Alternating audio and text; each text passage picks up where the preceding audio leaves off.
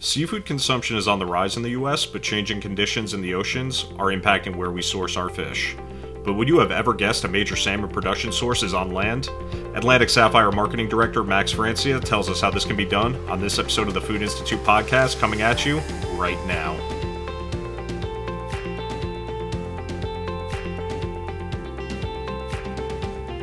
All right, so Welcome to the show, everybody. Please remember to like and subscribe to the Food Institute podcast.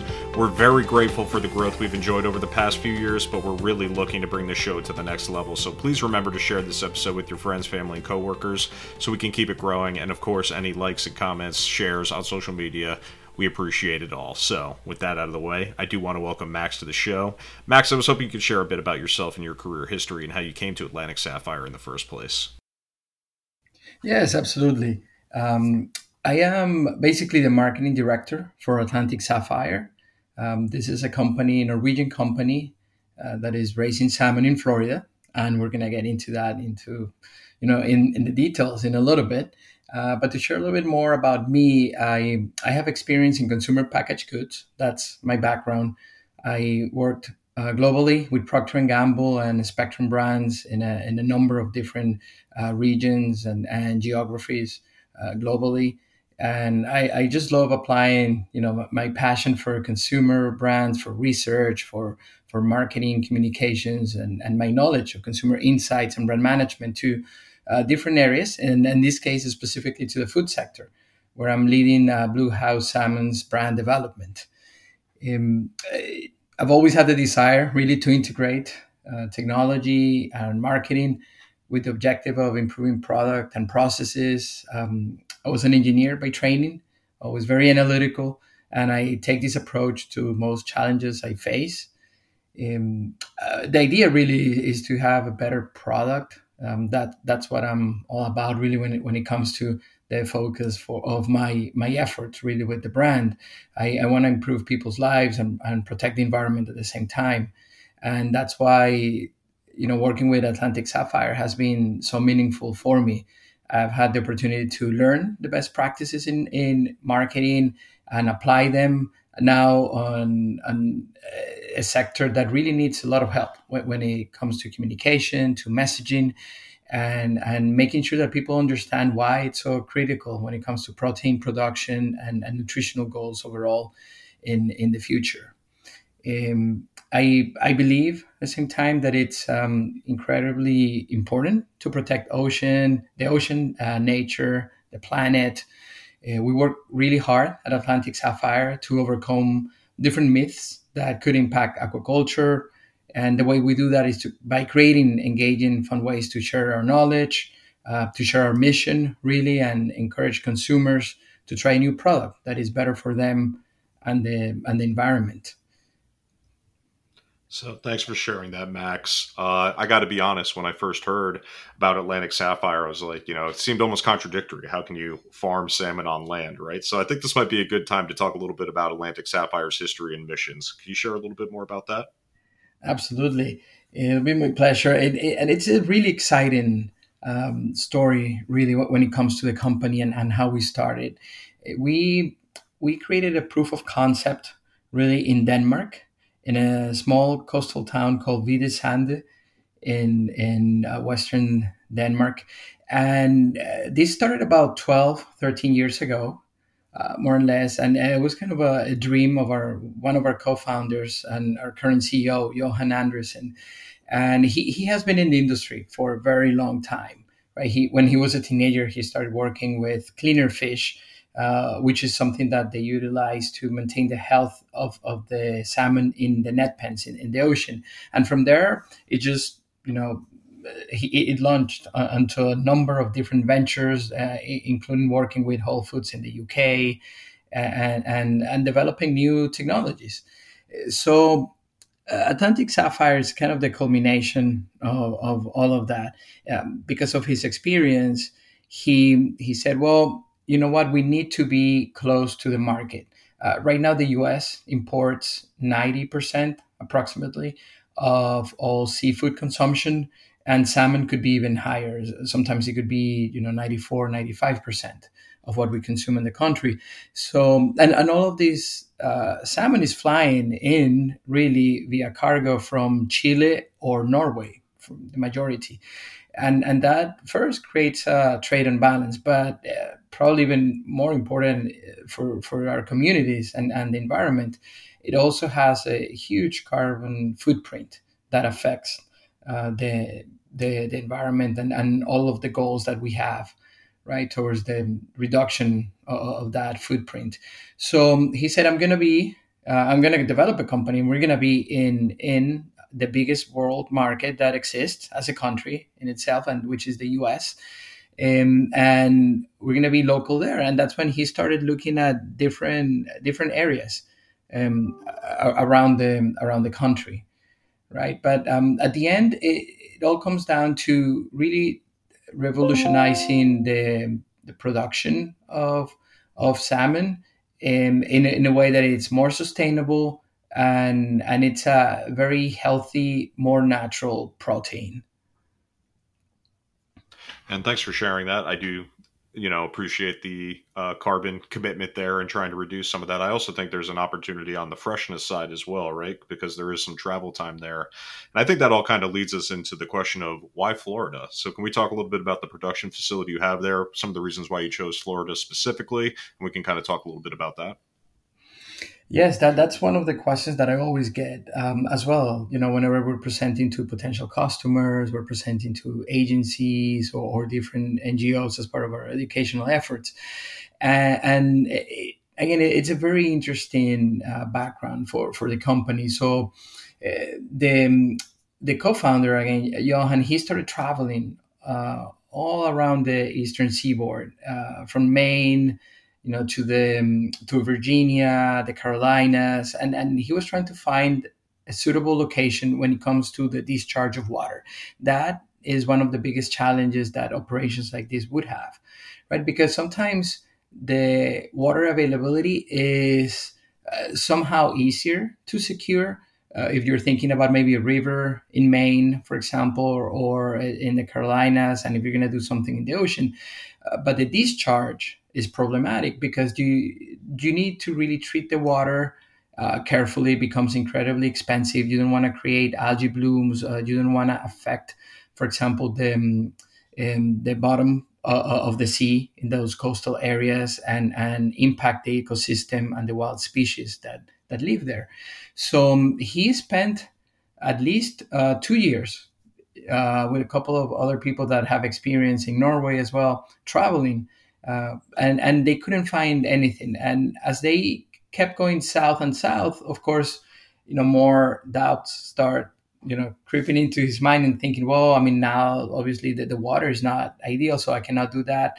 Um, uh, where I'm gonna find now my water sources, and and then he met with a geologist that by chance he he was doing research on the the, the infrastructure for the county in in Florida, and he knew about the different layers that exist in uh, below the, the surface here in, in, the state, right? And and that's when they realized that this could be a, a perfect location.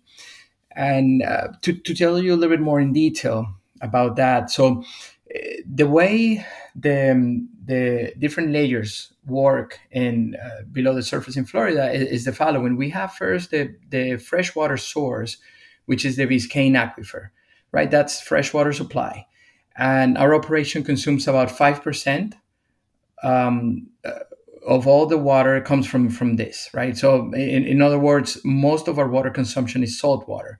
That's not coming from the Biscayne aquifer is coming actually from another aquifer called the Flor- Floridan aquifer that is salt water. And it's a biosecure saline water supply. And that's about 2,000 feet below the, the, the ground. Um, so imagine uh, we needed to uh, first look at that, do all the research. Um, and, and, and, and really start developing the wells that would use those two water sources in conjunction to get the, the water supply that is required for an on land operation.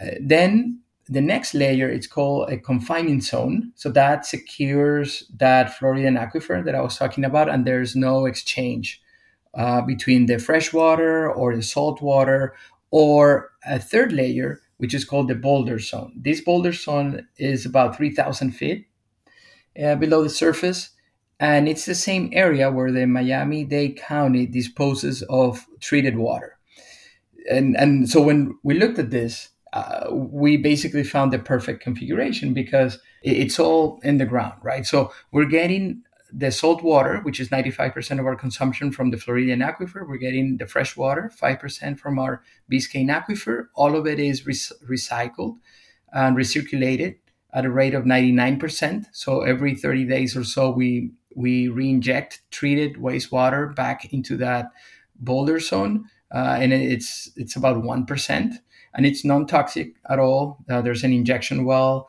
that we have that is certified by the county, and the, the county itself they they have uh, another uh, 216 wells as well. So this is just one of 217 basically, and once the water is in the boulder zone, it basically stays there for thousands of years and will eventually return to the ocean uh, as clean water. So that's that's really why we're in South Florida. It's um, you, you, could find it intriguing, uh, but the reality is that the the configuration of all these different layers and how we're able to extract the water, recycle it, treat it, and then inject it back without affecting coastal areas, uh, without affecting uh, wild species or anything like that. It's, it's just um, an incredible opportunity uh, in terms of location. Yeah, and that's a first for me. I've never heard that you're able to kind of pull, you know, seawater or maybe saltwater is a better way to put it directly from the ground. So, totally interesting kind of process there. Can we talk a little bit more about the facility itself as well? You know, what does it look like when you're in one of these, or sorry, in this facility? Where do you hold the salmon, et cetera? What does that look like? Yeah, absolutely. It, it, it's a it's a building um, that uh, covers about nine acres, so it is massive. It's placed in an agricultural area, and basically everything is happening under one roof. Um, if you were to look like an architectural drawing uh, of the facility, um, you would be able to see the hatchery, uh, which is the smallest area in all of our blue house. That's how we, we call our production facility, our, our blue house. And, and, I mean, it makes sense, right? That that's where the eggs are, and, and we could fit half a million eggs in in in a room that it's maybe 15 by 15 20 by 20 feet more, more or less. Half a million eggs are in there in very very specific conditions when it comes to temperature for example just to make sure that they're healthy and they're developing properly. Uh, the next stages then that's when you start seeing the tanks. Uh, and the tanks um, are um, we're talking about circular tanks. Um, in the first five stages, they they are freshwater. That's when the salmon is developing, and we're talking about uh, fish that could be anywhere from 25 grams to about 150 grams, more or less. So they're really really small.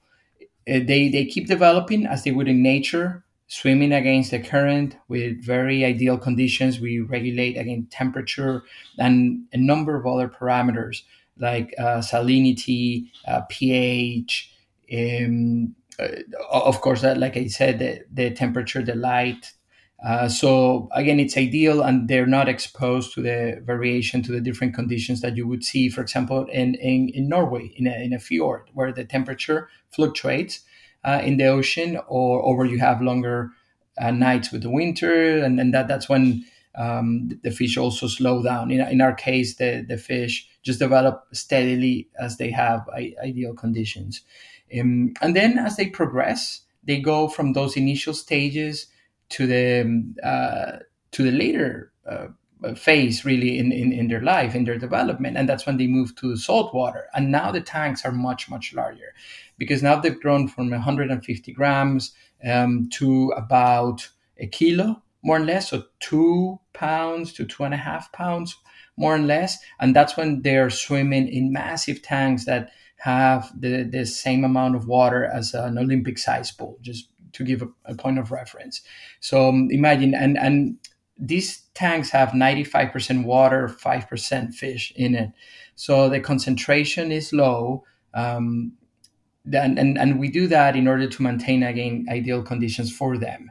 Uh, we, we we like to say that you know when the fish are, are happy, um, well everybody's happy really in, in in our blue house because they're eating well, they're progressing, they're developing, gaining weight, and they're healthy. And, and that at the end it's a it's a production operation right so they, they're gonna become um, healthy um, large salmon that could be harvested and, and, and consumers will you know enjoy as part of their nutritional plans you know, a- anywhere in, in the country.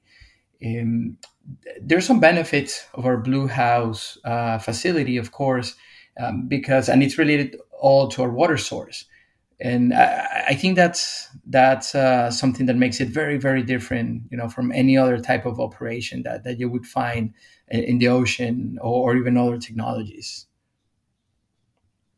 And like I said, it really is a fascinating process to hear about, you know, and it's very kind of unique. I think people are already somewhat familiar with these, you know, off coast pens for raising salmon, but just having the ability to do so on, you know, land is really, really innovative in my opinion here. Uh, taking a look at that, when you see, you know, your total production in the course of a year, how much are you able to produce? And do you think that's going to increase over the next couple of years? Uh, yeah, we are currently on track to produce about 10,000 metric tons. Uh, that's 22 million pounds of salmon uh, every year. Uh, we should be reaching that target by the end of this year. And, and we're going to keep expanding. So we're going to uh, start our phase two uh, construction with all the different technology and, and all the different um, really uh, equipment that, that we need uh, by the end of next year, by the end of 2024. And that would take about uh, roughly 18 more months to be completed. Uh, so we're talking about 2026, more or less, when we uh, expand from 22 million pounds to about 55 million pounds. Um, and then uh, from 2026 to about 2033, 2032, more or less, so about 10 years from now, we we think we we could be uh, producing about 220 million um, metric. Um, I'm sorry, 220,000 uh, metric tons, right? Which is roughly speaking about 15 to 20 percent of the U.S. market. Um, the U.S. market right now is about uh, 500 million uh, metric tons, and it's going to keep expanding. Um, there's a compounded growth rate of three to six percent every year, uh, so we we expect it to be uh, between 650,000 metric tons to 700,000 metric tons. So we, we should be between, you know, 20%, 25% of that market in, in, in 10 years or so. Um, that, of course, requires a lot of investment, uh, requires a lot of expansion when it comes to the to the footprint uh, for us. Uh, so, I, I, believe that there's a long runway for for the company, uh, but we so far we've been very successful, and and we've had great great uh, re- reception from retail and food service alike. Yeah, that's actually what I wanted to ask. Who are your major customers? It's good to know that you're in both channels, right? The retail side, you know, food at home, and also the food away from home side on food service. Uh, who are your major customers? Who do you work with currently? Yeah, we, we work with customers um, all over the country. Our largest channel is retail supermarkets by far. Um, they and, and, and we have presence in Publix, uh, for example, here in the southeast which is a major chain with more than 1,300 stores, and they're a great partner. Uh, of course, they they promote fresh from Florida, so it, it's another uh, point of differentiation of our product uh, for consumers when when, when they're uh, walking the aisles and, and they see salmon that is fresh from Florida and they see our point of sale materials, then they they get really curious about it and they ask the fishmongers, and and and that's a great opportunity for us to share more about our mission. Uh, another great partner that we have is Sprouts. Uh, Sprouts. Um, uh, supermarkets they they are in Florida as well and other other regions they actually have a very strong presence in the west coast uh, which is going to be probably our next step with them towards the end of the year. Uh, but in the meantime, we're on the, on the in the southern side of the country with Sprouts, and and also um, a little bit like in the, in the middle of the country, uh, maybe close to Colorado and and uh, Texas um, as well. Uh, we also work with Safeway in California, uh, which is another major chain, and Andronico's, which is part of their group as well, uh, more specialized in, in, sustainable products. So it's a great affinity uh, of you know between our our product and our messaging with their consumer base, and we also have um, a, a, couple of of um, chains in Canada as well. So basically. Uh, shipping all the way to Montreal, for example, sometimes to Toronto, depending on, on the customer. Um, and and then like i said food service right we have different distributors across the country so we're present in restaurants in in in different areas and that's a channel that is really expanding uh, at the moment uh, because of the pandemic of course it suffered greatly but um, it, it, it it's it's growing it's coming back and we're gaining more and more uh, presence in that area the the reality is that not only consumers that would be shopping in retail supermarkets, but also consumers, um, guests really for, for food service. You know, you think about restaurants, and they are more aware of the different food choices that they have. And, and although the restaurants, in, in a way, they serve as gatekeepers when it comes to the product, the salmon that they're serving. You get more and more interest from those buying groups and, and from the chefs themselves that they want to be able to give their guests the option to have something more sustainable, something that is optimal for for the environment, something that is local. So we, we have a lot of great benefits when it comes to to how we are positioning our product and what benefits we, we give for both uh, retail uh, supermarket buyers and, and, and guests in you know in, in food service and and finally another channel that we're going to be expanding in the near future is online um, it's still in the works probably we're not going to start direct to consumer yet we're going to wait until we have a larger scale but we we're starting with different platforms that specialize in traceable seafood sustainable trace and traceable seafood uh, using blockchain technology, for example, because again, that's another of our benefits. It's, uh, it's completely traceable. Our production process is transparent. It's right here in the US. So we're not exposed to um, geopolitical issues. We're not exposed to a- any kind of, of, problems that, that could uh, arise from, from international trade, for example you know, so it is um, another benefit as well. So thanks for showing us how it all works, Max. I think, you know, maybe we could ask a little bit of why. And I have a feeling that perhaps consumer demand for sustainable products helped lead to this a bit. So I'm wondering how does Atlantic Sapphire see meeting the need with the Bluehouse salmon for meeting those sustainability uh, demands really coming from consumers these days? Well, I, I believe we have an amazing opportunity to really step change the consumption of salmon um, in the country and, and, and, North America, including Canada as well, and improve the, the way uh, people are consuming uh, seafood and, and salmon specifically. I think we people in general are more aware of the importance of choosing the right protein in their diets. They they're looking for high quality protein. They're looking for sustainable products that they feel good about.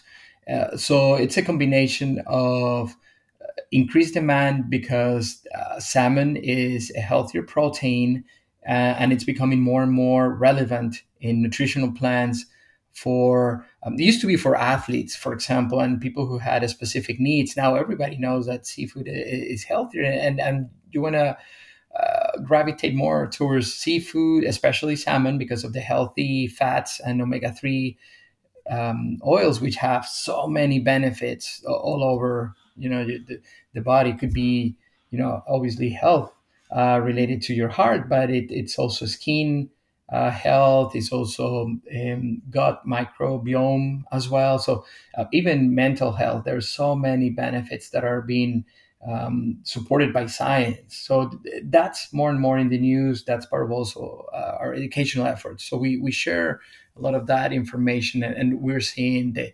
the sustained increase really in consumption for for salmon year after year. And we're well positioned to do that, to support that growth. And then, of course, um, Bluehouse salmon is environmentally friendly, right? Um, as I mentioned, we're, really protecting the coastal area as well, species. And people feel that they're making the right choice. When they're looking for products, you, you see them in the, in the in the uh, supermarket aisles, right? They're looking for organic or or gluten free, uh, but they're also looking for a friend of the sea or um, fair trade. So that there people are more and more concerned about really uh, almost voting with their wallet right? And they're saying, okay, I'm going to put a little bit more uh, for this premium product um, out of my budget, but I know that I'm making the right choice, and it feels good for um, making my part, right, for the health of, of the planet. So we're helping them uh, to to make that buying decision. It's easier for them as they, as we support their nutritional and health goals, but also the the sustainability and environmental concerns that they have. And and uh, like I said, it's only going to keep increasing right? And that's why we have uh, such aggressive plans to continue uh, our expansion and, and continue construction. We're, we're going to be, you know, building new uh, facilities around our current blue house for the next 10 years. And, and we're going to see more and more uh, younger generations eating seafood and especially salmon because people are introducing now their children families are introducing children now to salmon especially and this is this is a habit that will follow them through life right? And it and the idea there is obviously it's going to improve their diet and quality of life and longevity. And and this is um, like a large scale mindset change that is that is happening and we're positioning ourselves to be able to to support um, that. And so yeah like i said i believe it, it it's a great moment to be in in seafood um, especially if it's local in the US and with the characteristics of, of our product. Yeah, two things I'd like to respond to there. I have seen, you know, anecdotally, a lot of people saying they want to increase their seafood consumption, and it's usually two things, right? It's shrimp and salmon. So I do think you have an opportunity there. Uh, but it is interesting to see how most consumers are kind of defying inflation to remain on target uh, with some of these sustainability goals. It's a little bit more resilient than I would have expected. So I think they would be useful for you guys. But I am interested in the competition aspect with ocean pen farming. So I think a lot of people, when they see your product, they will probably compete or, you know, believe that you're competing against these other types of operations. I guess, you know, from your point, you know, how do you see your product competing against those types of products? And how do you kind of place yourself in the overall seafood landscape when you take in you know even ocean fishing uh, as part of it? You know how do you see the overall production process comparing to those two? Um, yeah I, I, to be honest I, I think we're part of the solution. So um, what i mean by that is uh, the the demand will only increase right? We we we talked about that um, already a little bit. And and and like you said, uh, salmon and shrimp are, are, the two species that are uh, growing just incredibly well every every single year, um, and and we need to be uh, part of the solution when when it comes to competing with with other uh, technologies. And and unconventional farming they they've been around for about 50 years now. It, it's um, it's a technology that started in Norway. They have perfected it as much as they can you know within their own limitations um, over there, and then they they they're also doing a, a good job in Chile. Uh, but the reality is that they're facing different challenges, right? Um, some of the challenges are, uh, for example, impact on wild species, right? So um, at the end, they're they're in the in the wild, they're in the fjords, and there could be escapes. And if there's escapes, then they could be interbreeding. Um, uh, between the, the species that they're using for, for net farming and, and the wild species. So that's not uh, something that you would like. Um, at the same time, uh, there uh, these locations tend to be stagnant for several months um, in, in, in one specific column of water, so to speak. So there's untreated fish waste that could uh, affect the seabed as well. And there's, of course, the air freight right? So the carbon footprint from that, uh, which is massive, it's uh, estimated to be sometimes uh, between 40 and, and 60 percent uh, of the total carbon footprint for the conventional uh, ways of farming salmon. So it is is not something you could dismiss. Um, there's microplastics in in the ocean, uh, mercury in the food chain, unfortunately. So those are issues, health issues that are uh, more and more uh, relevant in consumers' minds, and, and scientists are looking at it. But it's is, is not a surprise that you know when you think about all the plastic waste in in, in the ocean at the moment, um, and then and then you have uh, just uh, regular typical disease and parasites that could exist in the wild. They get uh, sea lice, for example, and that is something that just exists. And sometimes they need to use antibiotics. They they to either vaccinate the fish or um, cure them uh, if they've been infected with parasites, for example. So uh, those, all of those are potential problems. They don't happen all the time, and, and the industry deals with them. Uh, but those are problems that uh, that you avoid really, right? That you're solving for when, when you're when you're uh, raising salmon on land, especially in a, in a facility like a Bluehouse where the water source is, is pure, because in and we didn't get into that before, but the the the main main benefit really of our water source the the aquifer water source is that you're not exposed to any of this. Not only we're not exposed to diseases so we, we never use antibiotics ever. There's no need for that or pesticides uh, any type of medicines really it, it, it's a it's a almost natural production method right without any of those but then at the same time um, because of the feed that we use that is specialized for land-based um, and, and, and we're developing more and more um, novel ingredients. We don't see mercury, for example, in, in, in our fish, or there's no microplastics because we're not getting uh, food from uh, from uh, marine ingredients for the most part. We're doing a mix and, and, and trying to utilize novel ingredients um, like algae oil, for example, that bypasses uh, all, all of the food chain. And so that's very, very sustainable. You're not having to catch fish to feed your salmon, right? So you're, you're leaving the wild populations alone.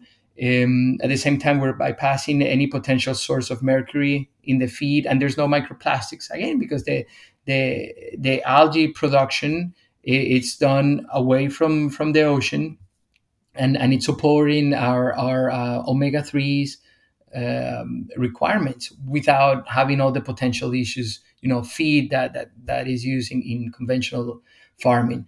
So i believe that because of all of those reasons you know it, it is it is a better solution but it's part of the solution because you know with so much growth the reality is that uh, there's going to be room for uh, different players the the net pens are going to continue to be there and i'm really hoping that they continue to improve the technology and the way they they, they uh, avoid these issues or solve for them. Uh, but then there's going to be us and landscape, um, and the landscape is really positive and, and bright when, when it comes to land raised salmon. There's so many projects that are being uh, um, analyzed at the moment globally, and Atlantic Sapphire is kind of a, a, a, at the forefront of that. Right, we're innovating and we're really making the U.S.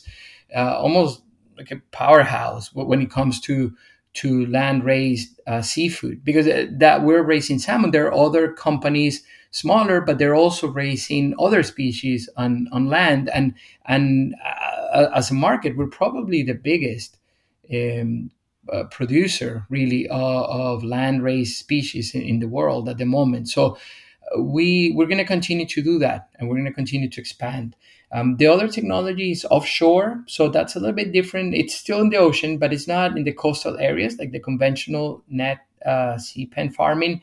Um, that's another technology that's being developed. Still, um, I would think in the infancy of the development stages, but it, it, it's another one that probably in the next next uh, five ten years will develop. So that will be another solution, right? So when when you think about all the growth that we're going to see in the market, we're going to need all of these um, solutions, really, all of these technologies playing together.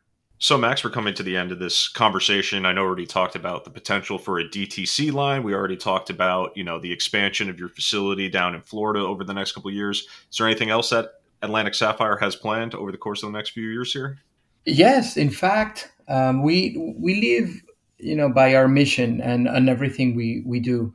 Uh, it's kind of part of our DNA when it comes to protect the ocean and, and, and really make a production system that is better for for our planet. So we we continue to work um, on our ESG targets. Uh, it's something that that is a, a, main main area of focus for for the company. So we're uh, removing marine ingredients from our feed uh, on a yearly basis with the idea of having uh, potentially almost being out of the ocean when it comes to to the feed ingredients by any time between 2025 and 2030 really. We like i mentioned we started replacing um, marine ingredients with our novel algae oil for example that replaces fish oil in the feed. Uh, that's already uh, completed. Uh, we're also collapsing the carbon footprint uh, by uh, reducing um, or eliminating completely the air freight, right? We're, we're shipping locally. But there are other things like um, I would like to talk, for example, about our carbon sequestration efforts. So we reinject about 120 tons of carbon into the lower aquifer levels every day. So we're not only collapsing the carbon footprint by not flying the fish, we're also sequestering uh, carbon as part of our, as part of our technology and and and really reinjecting that uh, back. So that that's great. We're also partnering with FPL. The they are the the energy company here in Florida to start developing more uh, when it comes to solar energy. For example, developing initiatives together. We are planning to use our sludge to create bio, biogas. Sludge is kind of the the byproduct. It's waste really that comes from all the filters in the recycling of the water from from the systems. So um, all of that uh, can be used to create biogas, so another energy form. And if you think about circular economy, you know we're basically aiming for zero waste, uh, and that's one way. We're also using all of our byproducts, such as the heads, the bones. Um, for example, from from the salmon that that's not doesn't really go into the supermarket or, or food service, right? No, none of that is used there, but it can be used for omega 3 supplements, for example, you know, for human consumption. It could be used for fertilizer, compost. It's it's already used in pet food. So all of those uh, we are, we are selling at the moment to pet food companies, which is great. Great. I'm sorry for for uh, for dogs, for example. It's very very healthy. Same principles as with humans. So um, a, a lot of the initiatives and developments that, that we're doing and it's in the near future for us revolve around uh, ESG goals and, and making sure that we're really sustainable and we don't stop there with our production. We actually utilize everything that we can um, to, to make uh, our, our production a, a circular process, you know, as, as best as we can and there's plenty of stuff for you know our audience to keep up with here since you have so many expansion plans and so many different things coming. If they want to learn a little bit more about you where can they go max? Uh, the best place would be our website bluehousesalmon.com uh, there you're going to be able to find uh, our mission read about our technology see the Bluehouse understand a little bit more about all of our efforts and, and really see what type of products we have. And there's a store locator as well you know if there's any interest in trying our product. Excellent. We'll definitely share a link to the website in the description of this episode. I highly recommend it. Taking a look at the facility, it's very impressive.